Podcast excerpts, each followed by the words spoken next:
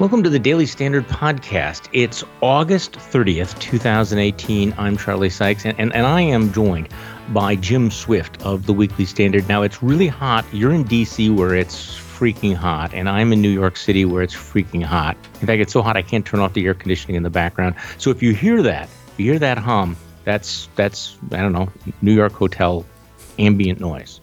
So how are you today, Jim? I, I have uh, I've avoided the heat. I'm luckily I'm a I'm a driver, so I don't have to go on metro and deal with uh, deal oh. with all of the delays and uh, the hot weather. But um, but well, I do have to deal with the traffic. Lot about, you would learn a lot about human hygiene under those circumstances. Yes, yes. as, as, someone who did take the metro uh, one point in my life, it is uh, it is it is definitely uh, a sweatbox on days like this.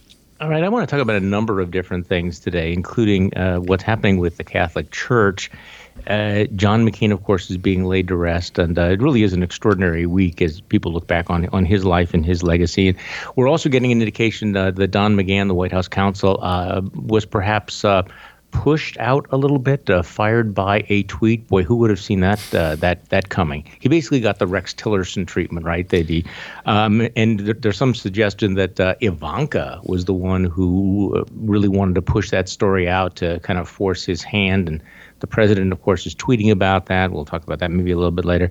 Uh, I want to double back on the Arizona primary. There's A couple of really interesting pieces uh, up on the Weekly Standard. Uh, about how the Republican Party really dodged a bullet in in that uh, that Senate primary when you had the lunatic caucus uh, finishing second, second and third, and uh, pushing back on the notion that a lot of the media have have apparently bought into somehow that Kelly Ward and Joe Arpaio should be described as more conservative than Martha McSally. Uh, I was really glad to see Senator Ben Sasse push back on that, and Chris Deaton's got a uh, got piece. But I wanted to start off with talking about. I have a piece up on on the website uh, talking about what's going on with uh, with the Roman Catholic Church, and I will confess that I am a Catholic, but a very, very bad Catholic, so I should not be seen as representative of Catholicism in any way whatsoever. But I, I think what's really striking um, about the way this is all playing out is the maybe inevitable tribalization of the Catholic Church as progressives have apparently decided that they are going to rally around and go into a defensive crouch about Pope Francis after these allegations. Now, maybe these allegations aren't that credible. Maybe there are legitimate questions that can be raised about Archbishop Vigano uh, being disgruntled because he wasn't a cardinal. But it's really remarkable to me that the church at this moment of massive reformation level crisis uh, is not asking, is this true? Can we present a united front against pedophilia, against child rape? Instead, they're doing what's so often we see happen in politics, which is everybody's going back into their corner. Yeah, I, I, thought your piece was great, and I, I myself am Catholic. I wouldn't say I'm the world's greatest Catholic. We have a lot of Catholics here at the Weekly Standard, and you know, on, on the website we have some great stuff, including your story, and on Twitter, Jonathan Last has been talking a lot about this. Yeah. But there is, I think, a, uh, as you point out in your story, a really unfortunate uh, tribalism aspect to this, and there always has been this sort of division between liberal Catholics and conservative Catholics, and you know, you seem kind of like stuck in the middle because uh, you know, I, I, I personally like Pope Francis. I mean, maybe I'm biased because I went to Jesuit schools and everything, mm-hmm. but his handling of this has been terrible. And um, you know, it seems like to, to many people, it's you know, it's like the election of 2016. It's everything has to be a binary choice, right? And uh, it doesn't. Uh, yeah. You can like Pope Francis. Uh, you can think that this has been handled very poorly. You can be really disappointed, and this is really, I think, uh, for Catholics is is I mean, it's not our first foray into pedophilia and children and sex scandals in, in the church, unfortunately. But um, you know, the the Pennsylvania report I think has got a lot of uh, you know faithful Catholics um, concerned. And you know, Mass and this past Sunday they had this um, custom prayer that they wanted us to, to all pray. I don't know if you, you were traveling or, or, or mm-hmm. whatnot, but you know, it was a very unique thing that I assume was not just the, the decision of my pastor. I, I expect it came down from on high. And one of the things that kind of struck me a little bit about it was um, uh, praying for priests um, in, in this time, and I'm I'm happy to pay, pray for priests. I'm mm-hmm. friends with lots of priests, but you know, on one hand, it, it felt like we were trying to like pray pray that they don't become pedophiles. You know, uh, it didn't exactly say that, and I'm like, that seems like a really odd thing to pray for. Um, but it, this is not going to go away, and I, I, I fear that your article will be uh, correct in that this this tribalism will uh, you know if you're not part of one of the two camps, you know you're clearly with the other side, and, and yeah, I think it's going to continue. We, we understand the instinct. You know, it's our guy, and you're using this excuse to bring our guy down. So therefore, we're going to ignore what the actual substance of of the allegations are. I actually was really struck by the the uh, the Archbishop of uh, Chicago. How do you pronounce his name? Uh, Blase uh, Cupich. Cupich. I don't know. He, well, the, the, two weeks ago, and I hadn't seen this until after his comments. The Babylon Bee, the satirical site, actually had a spoof where it has the, the, the Pope saying, you know, I'm going to I will address the, the sex abuse scandal when I'm done uh, talking about climate change. and, and this is what they wrote. The head of the Roman Catholic Church claimed he is deeply concerned with the tragic report, but is just too swamped with, with work fighting climate change, criticizing capitalism, and advocating for other issues of social justice to talk about the repulsive report at the moment. And what was hilarious about that was then, of course, you have Cardinal Cupich, who basically says exactly the same thing, tells a local TV station, yeah, the Pope has a bigger agenda. He's got to get on with other things, like talking about the environment and protecting migrants and carrying on the work of the church. We're not going to go down a rabbit hole on this. Of course, the rabbit hole is this decades long molestation of children. I mean, hello. And whether or not the Pope himself might have been involved in a cover up, uh, might have, uh, you know, looked the other way when, when Cardinal McCarrick. It, it was, it's, it, it's, it's, it's, it's a, another layer of tragedy, I think, on this. Now, the, what I didn't put in this article is a flashback uh, from many years ago, uh, back around 2002. I wrote a piece about uh, Milwaukee's Archbishop Rembert Weakland. Do you remember Rembert Weakland at all? No. He was a progressive icon of the church. At one time, he was head of the Benedictine order, and uh, he was a very, very prominent intellectual uh, leader of of the the church. Um, but it, conservatives or the the right wing Catholics in the Milwaukee Archdiocese for years had been, you know, saying, "Hey, you know." He is enabling and covering up uh, pretty widespread, uh, you know, abuse of, of, of children. But because he was such a liberal icon in the church, people really, you know, weren't going after, uh, you know, you know, he wasn't Bernard Law. Mm-hmm. Um, and I wrote a story about a, a really awful case of, of a young man named named Greg who had been molested by a priest named Dennis Pecor. And it was very clear that a lot of people in the church, fellow priests, knew this was going on and he went to a Catholic church, I mean, a Catholic school, and the teachers at the Catholic school actually came forward and said, hey, this terrible thing is going on. And they all ended up getting fired or pushed out. Eventually, this priest goes to prison, goes to jail. Uh, there's a settlement out of court, uh, you know, a six figure settlement that, that Weakland really tries to hush up he eventually is forced to resign in disgrace when it turns out he paid a quarter of a million dollars to a young man he molested. And yet he's still considered kind of an icon uh, on the left in, in the church. So th- this was a really good example, sort of a flashback of the way that tribalism, you know, caused people to look the other way. Because what happened in Milwaukee was as bad as happened uh, in in any in any diocese around the country. Okay, from from that story to uh, John McCain, and uh, I, I, I, have to say it's I, I, don't know I find it very gratifying that the country is taking this moment to you know honor John McCain, but also to kind of engage in a retrospective of what do we value. You know what what what what is a hero? What what does it mean to be an icon? What, what do we want our politics to be to be like? And uh, I have to admit, I usually don't watch these things, but I'm I'm going to take some time to to watch uh, some of this, including I, I, hope to be able to watch on on on Saturday. Uh, you're now you're in, in you're in DC, aren't you, Jim? Yeah, I'm, I'm in fact uh, on Friday he's, he's coming and he's in the, in the, rotunda of the Capitol. And normally I work from home on Fridays. I, I have my, my in laws coming into town, and I'm I'm trying to kind of pawn off the kids so I so I can go pay my respects to Senator McCain, you know, whom I, I have a great deal of respect for, and I worked for his colleague Jon Kyl, who wrote a nice remembrance mm-hmm. uh, of him at the Weekly Standard, um, and I'd really like to go. I was there when Ted Kennedy died. I was a staffer back then, and you know the the, the pomp and circumstance is, is always really moving but um, you know, when you get in and you can kind of see it, which, you know, as a member of the press, I, I have the ability to do, um, you know, I, you know, public can do it too. And I think there's lines and whatnot. Um, I just kind of really liked seeing, um, in uh, Ted Kennedy uh, when when his memorial service was when he came through the Capitol, uh, in a very similar in a way to McCain. You know, it's a days long remembrance, kind of a trip across the country until he was finally buried.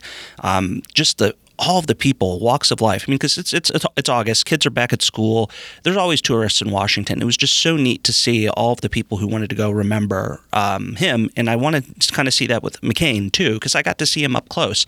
Uh, I can't say that I, I, knew him personally. I mm-hmm. parked parked next to him when I worked uh, uh, there. Um, he was a hmm. couple spots over, and I'd see him driving into work. He drove himself. Um, My brush with history. yes, he. Uh, I watched him cut someone off once on 395 because I knew it was his car. And can you imagine? And then that person caught up. You know, they weren't mad, and he and he waved, and I could see him waving. Can you imagine getting cut off by John McCain and like looking over, and then you know he does his kind of wave, and you're like, huh. John McCain cut me off on the 14th Street Bridge. I'm so glad I didn't flip him the bird. yeah, a, a, good moment. Uh, what, what what do you think about the, the the rather odd controversy about renaming the Russell Office Building for for John McCain? I mean, the political lineup is. Uh, um, I suppose as as as eccentric as our political time, where you have Republicans, uh, you know, reluctant to remove the name of a you know longtime Democrat and a um, racist, seg- well, a racist, a white supremacist, a segregationist, all of that. Um, just uh, give me give me your sense on this. I, I I heard somebody say yesterday, you know, I Chuck Schumer could not possibly have imagined this would be controversial. Actually, I'm more cynical. I think this was the perfect troll for Chuck Schumer. Chuck uh, Schumer knew exactly what he was doing when he sort of tossed this over to his Republican colleagues. Yeah, uh, but in, Tr- Chuck Schumer has the unique ability to be genuine and be a troll at the same time, mm-hmm. um, not just concern trolling. I think, of course, the building should be renamed for him, and that's where his office was.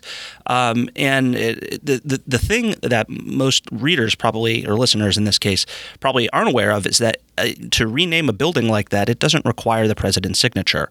Um, hmm. You know, it's it's it's a resolution that gov- governs the Senate. You know, like the House and the, the Senate. Yeah, I didn't know the, that. Under the Constitution, have the the ability to make their own rules, and it's their building, and they, they can rename it whatever the hell they want. Um, because it's you know it's a resolution. It's, it's it, just needs to be passed by the Senate. It doesn't need to be passed by the House. I'm I'm, I'm virtually certain of this. Um, so I guess there's a small chance I'm wrong. But you know, if, if if it had to go through the president, then you'd be asking. You Then reporters would be asking, "Are you going to veto this, President Trump?" You know that that would be a controversy. But because uh, it, it, I believe it does not have to go to the president. It's just something that they can pass to, to do. Um, that's why no one has asked whether or not Trump would veto it, because you know reporters would ask that question. Well, the other thing that I think is interesting is there's a there's a whole body of uh, of, of, of, conservative critiques um, about the well, who are the real racists? It's it's those Democrats. Remember, it was the Democrats who were the pro segregationists. It was the Democrats. The Dinesh D'Souza argument. Well, I was I was going to. I was thinking, can I actually go through this this thing and not mention Dinesh D'Souza? But obviously not. This whole thing about, you know, remember Robert Byrd was a member of the KKK. This is like a perfect opportunity for them to say, okay, now here's something that Republicans can do that we can actually, uh, you know, take the name of a prominent Democrat who was a, a you know, an opponent of civil rights, uh, you know, an overt racist. And by the way, the, the words are, to, you know, thrown around way too often, but but they really apply. I mean, there, there's there's no way to understand Richard Russell's position on this issue without saying he was he was quite literally a white supremacist. Yeah, I'm not saying everybody is, but he was, and this would this would certainly be a moment. Okay, speaking of other things I didn't want to talk about, uh, I, I am absolutely puzzled by this uh, this this controversy on down in Florida the first day after the primary. Ron DeSantis, uh, the uh, the Republican nominee for for governor. Um, uses the weird phrase um, that voters, you know, if if they if they elect the African American Democratic nominee, they will monkey what was it monkey this mon- up monkey this up, and of course now the entire world is consumed with is this a racist dog whistle? Is this a blowhorn? M- my question is, have you ever heard that phrase monkey this up? I mean, I've heard I've heard muck it up. I've mm-hmm. heard throw a monkey wrench in. Yeah. But it was such a weird out of nowhere phrase. Yeah. So let's give him the benefit of the doubt for just a second. Yeah, I'm. And I'm what the hell was he saying? Well, I mean, there's Barrel Full of Monkeys, you know, Crazy Like a Monkey. Uh, you know, uh, speaking of, uh, I was going to talk a second about uh, Phil Hart, the conscience of the Senate, who had a building named after him, and John McCain being a conscience of the Senate. Not to be confused with Gary Hart, the trailer of which this new movie about him uh, uh, came out today, and it looks pretty fantastic. Gary Hart's boat was called Monkey Business. So, like, monkey business is a thing. Um, so, but monkeying this up, and you know that your, your opponent is an African American, it just seems like such a tactical error. I mean, uh, politicians, I mean, maybe not in 2018, historically have you know more or less tried to be very precise about their words. And DeSantis had his own sort of uh, you know race about aligning himself uh, with Trump. But you know this this is certainly like a, I, I think an unforced error um, that is oh, given yeah. given Andrew but, Gillum, who I didn't think probably has much of a chance. Uh, you know, why why do you give a political gift like this on the day after you win the day you win a primary? Yeah, I mean, at minimum, it's it's it's a it's a bad blunder and, a, and an unforced error. But eh, you know, and and, and if and of course there are a lot of you know folks in, in Florida who are saying, "Oh, you're making too much of this. It has nothing to do with this." I mean, if he said, "Throw a monkey wrench in," I would say, "Okay, that that's that's a phrase, that's a thing." But it was the the odd locution of this that I can't and. Um, you know, given how you know racialized our politics has become, and how the stigma, at least uh, you know, in some circles, seems to have have, have eroded, you know, it, it's certainly again, I, I I think it's bizarre. I mean, I'm I'm just hoping that I'm not asked, you know, flat out, you know, was this racist? Because I, I, would like to say no, but yeah. I can't figure out what the hell he was actually trying to his, say. His spokesman told uh, Ali Vitali, I believe she's with NBC, yeah. that this is something, I'm quoting Ali here, this is something that the congressman frequently uh, says frequently to express something that was messed up or not done right. And that, quote, had nothing to do with race or anything like that. Um, you okay, know, fair enough. Then, then if she could come forward with another instance where another human being has used that phrase or he's used it in a different context, I would, I would think that that would be uh, relevant. Yeah, and, and, and if it's something he frequently uses, I'm sure that investigative journalists out there will start coming through all the records to find other instances. I mean, it becomes a longer story when you start saying he says it frequently. This won't be a one day, two day story. This will probably go well into next week, which in today's news cycle is, is ages. Um, because forever. Yeah. So it's it, it, was an unforced error. And then I'm not sure the response probably, if it's true, I mean, I have no reason. I, I don't know the, uh, the congressman. I don't know what's in his heart. I don't know how he tends to phrase things. But, you know, when you, when you volunteer something, something like that, that it, it, it, it it's something he frequently says, people are probably going to go look. Yeah, I would think so. Okay, I want to double back on uh, what happened in in Arizona and, and, whether or not um, the, this this phrasing, which has shown up all over the place, wh- whether or not it's it's fair to characterize Kelly Ward and Joe Arpaio as more conservative uh, than than McSally. Let's get to that in just a moment because you, uh, Jim Swift, know something about Arizona politics. Uh, but first, today's Daily Standard podcast is brought to you by ExpressVPN. Look, with all the recent news about online security breaches, it is hard not to worry about where my data goes making an online purchase or simply accessing your email could put your private information at risk because you are being tracked online by social media sites. That's not paranoia, that's just the reality. You know, marketing companies, your mobile and internet providers know what you are doing. Not only can they record your browsing history, they often sell it to other corporations who want to profit from the inf- information, which is why I decided to take back my privacy by using ExpressVPN. And, and, by the way, I have this conversation with people on a regular basis. Say, do you have a VPN? Because if you don't, and you're using public Wi-Fi, you're kind of crazy. It is. It's one of those things that look. It's not like you haven't been warned about all of this. ExpressVPN has easy to use apps that run seamlessly in the background of your computer, your phone, or your tablet. Just turning it on takes only one click. ExpressVPN secures it and anonymizes. It anonymizes your internet browsing by encrypting your data and hiding your public IP address. Nobody knows who you are. ExpressVPN is the number one VPN service by TechRadar and comes with a 30 day money back guarantee. So if you ever use public Wi Fi and you want to keep hackers and spies from getting your data, ExpressVPN is the solution. If you don't want to hand over your online history to your internet provider or your data resellers, ExpressVPN is the answer. So you can do something about this today and you can find out how to get three months free at expressvpn.com slash standard that's expressvpn.com standard for three months with a one year package it's a great idea and you're nuts if you don't do it. Yeah, it, radic- it radicalizes you, doesn't it? You know, I, I use a really VPN. Think about it. Yeah. yeah. Once once you've been through that looking glass, you know, everyone thinks you're crazy, but you're like, no, you're the one that's crazy. You're giving it all away, giving it all away for free.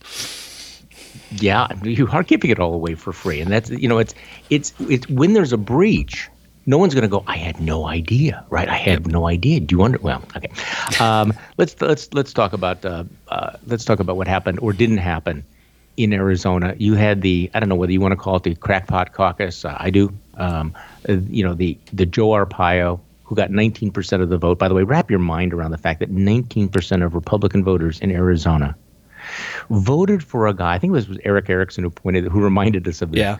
Voted for a guy who actually framed someone for you know attempting to assassinate him, and the guy actually spent time in jail. I mean, Joe Arpaio is to, say that he's an embarrassment to law enforcement, you know, dramatically understates it. And it cost um, taxpayers millions because they, they had to, the county had to settle with him.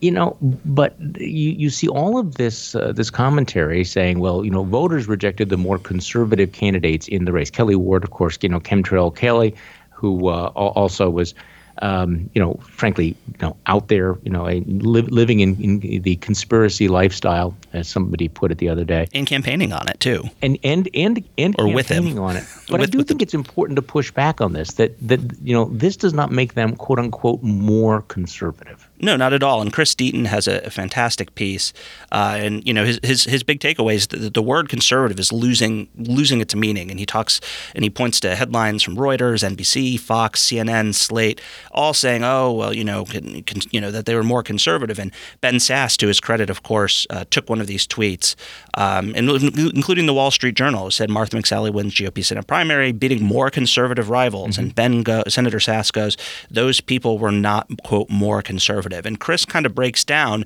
and starts looking from like a policy standpoint, um, looking at the views of these three people and uh, you know, it's two of these things are not like the other, but you know, the differentiators that they're crazy and Martha McSally isn't, and uh, but they're not more conservative. I mean, they they're just out there on on, on kind of bizarre issues. They're, they are not substantively from a policy standpoint, more conservative than. Yeah, it, it, where the, the continuum is not right left. There's also a continuum of, of right left and crazy, and and and that that's that's the thing is it, it's why it's important to push back on this that that the the nuttiest person in the race is not by definition then the most conservative person in the race. Those are not necessarily, but of course that's a case that's been complicated in the Trump era. Yeah, it, it, it, it's a case that's harder and harder to make, but it needs to be made. Conflating conservatism with being crazy. Oh my! Isn't it, it's great that we have a long weekend coming up because yeah. the fact that we have to do this. Uh, no, uh, D- D- Chris Deaton makes this point that uh, look, all of this is to say that McSally, the GOP nominee to replace Jeff Flake, is conservative by really, frankly, any substantive measure conservative poly- policymaking on domestic affairs during Obama's uh, term called for fewer federal, federal regulations, Obamacare repeal, tax cuts, among other, you know, things like you know immigration reform and entitlement reform. With Republicans now controlling both Congress and the presidency, McSally has supported the bulk of this platform, even on efforts like the American Health Care Act, which the public staunchly opposed. So basically, she votes with Trump 97% of the time. So it would be interesting to see any sort of rational metric that says yes, but Joe Arpaio, because he is a you know particularly vile human being, is the more conservative candidate. Yeah, I didn't really, you know, and Chris points this out. Like, what, were the, what were their opinions on tax reform? I mean, Arpaio is kind of a one-trick pony, right?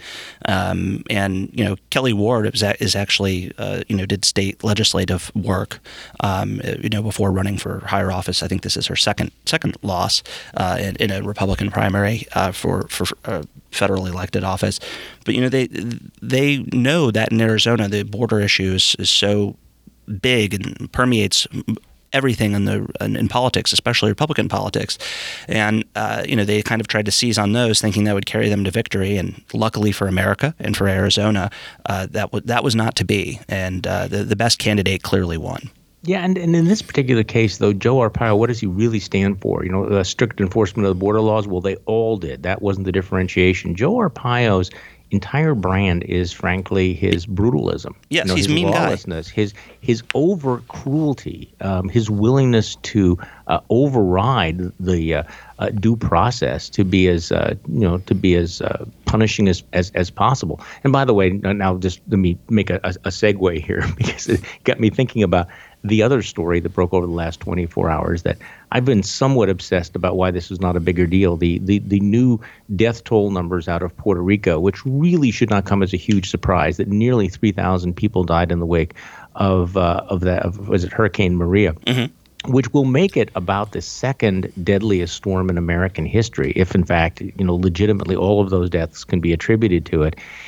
And the president continues to say that the government did an absolutely fantastic job this reminds me rather starkly of George W. Bush's, I think, worst moment. Heck the, of a job. A great, yeah, great job, Brownie, after Katrina.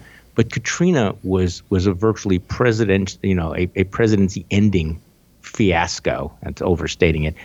And yet, this story has never gotten the attention or the traction, just not even remotely. Now, I understand that it's hard to get any attention for anything outside of Washington these days. Mm-hmm. And I understand that most Americans don't really think that Puerto Ricans are Americans. But still, when you're talking about, we are talking about nearly 3,000 Americans who died. And the president is out today saying, we did a fantastic job, nothing to see here. It's, uh, you know, it, it, you, you step back from the tweets and some of the silly stuff and like this is a real world substantive issue. Could we ever talk about this? you know, talking about human rights is not something I think this president um, is is is comfortable with because it's not something that's in, in his wheelhouse. Um, you know, and you and you see this sort of the way he kind of attacks like NATO and other sorts of institutions. You know, the goal of which, in a broader sense, I mean, not necessarily disasters, you know, is is is service to to human life uh, and, and, and preserving a, a, way of life. And, you know, he, I just, they flood the zone with so many other stories, and the media, of course, uh, loves to focus on scandals, and there are just so many to choose from. Um, you know, obviously the the separation policy with uh, with kids uh, got a lot more coverage, and I, I do think that that has a little bit to do with the fact that it was happening here on the lower 48, you know, contiguous U.S. and reporters could easily go and, and, and kind of show and report on this, whereas Puerto Rico, it's it's not that easy, and maybe not as many did. I mean, many of course did, but it's it's a little bit harder when you're you know so far away.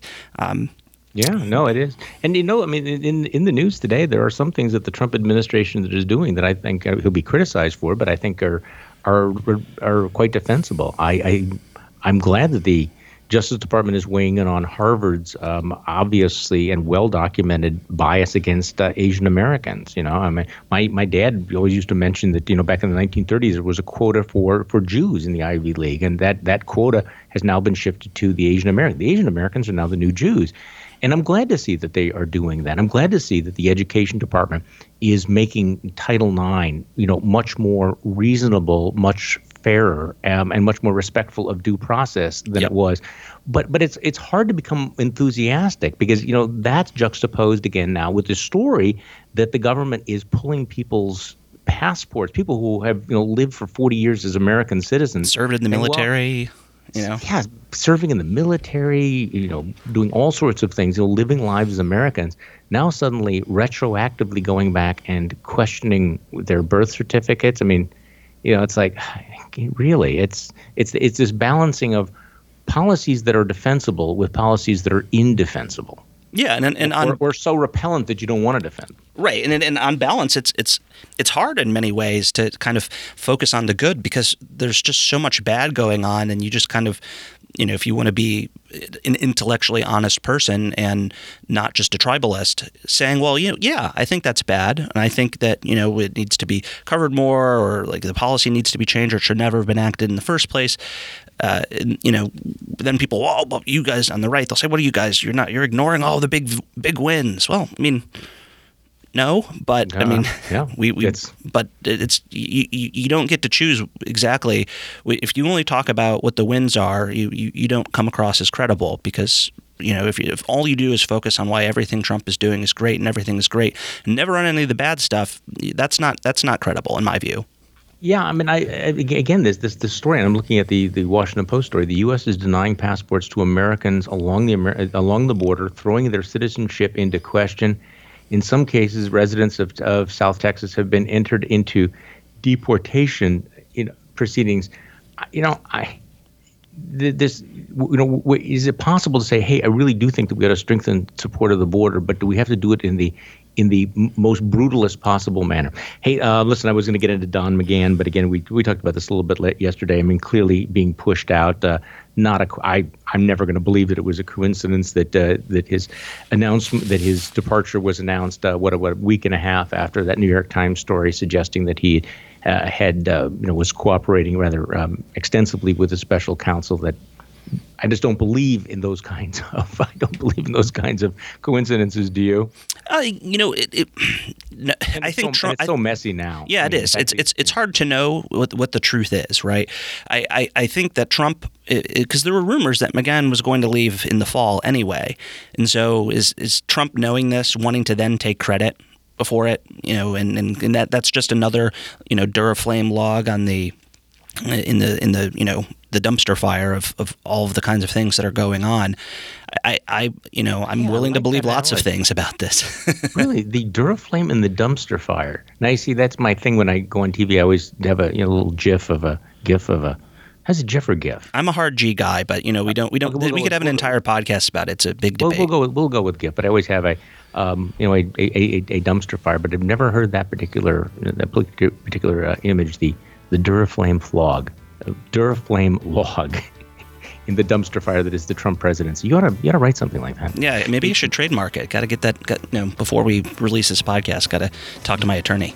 That or, or at least just tweet it out. You yeah. Know, with, you know, with, you know, a little trademark thing.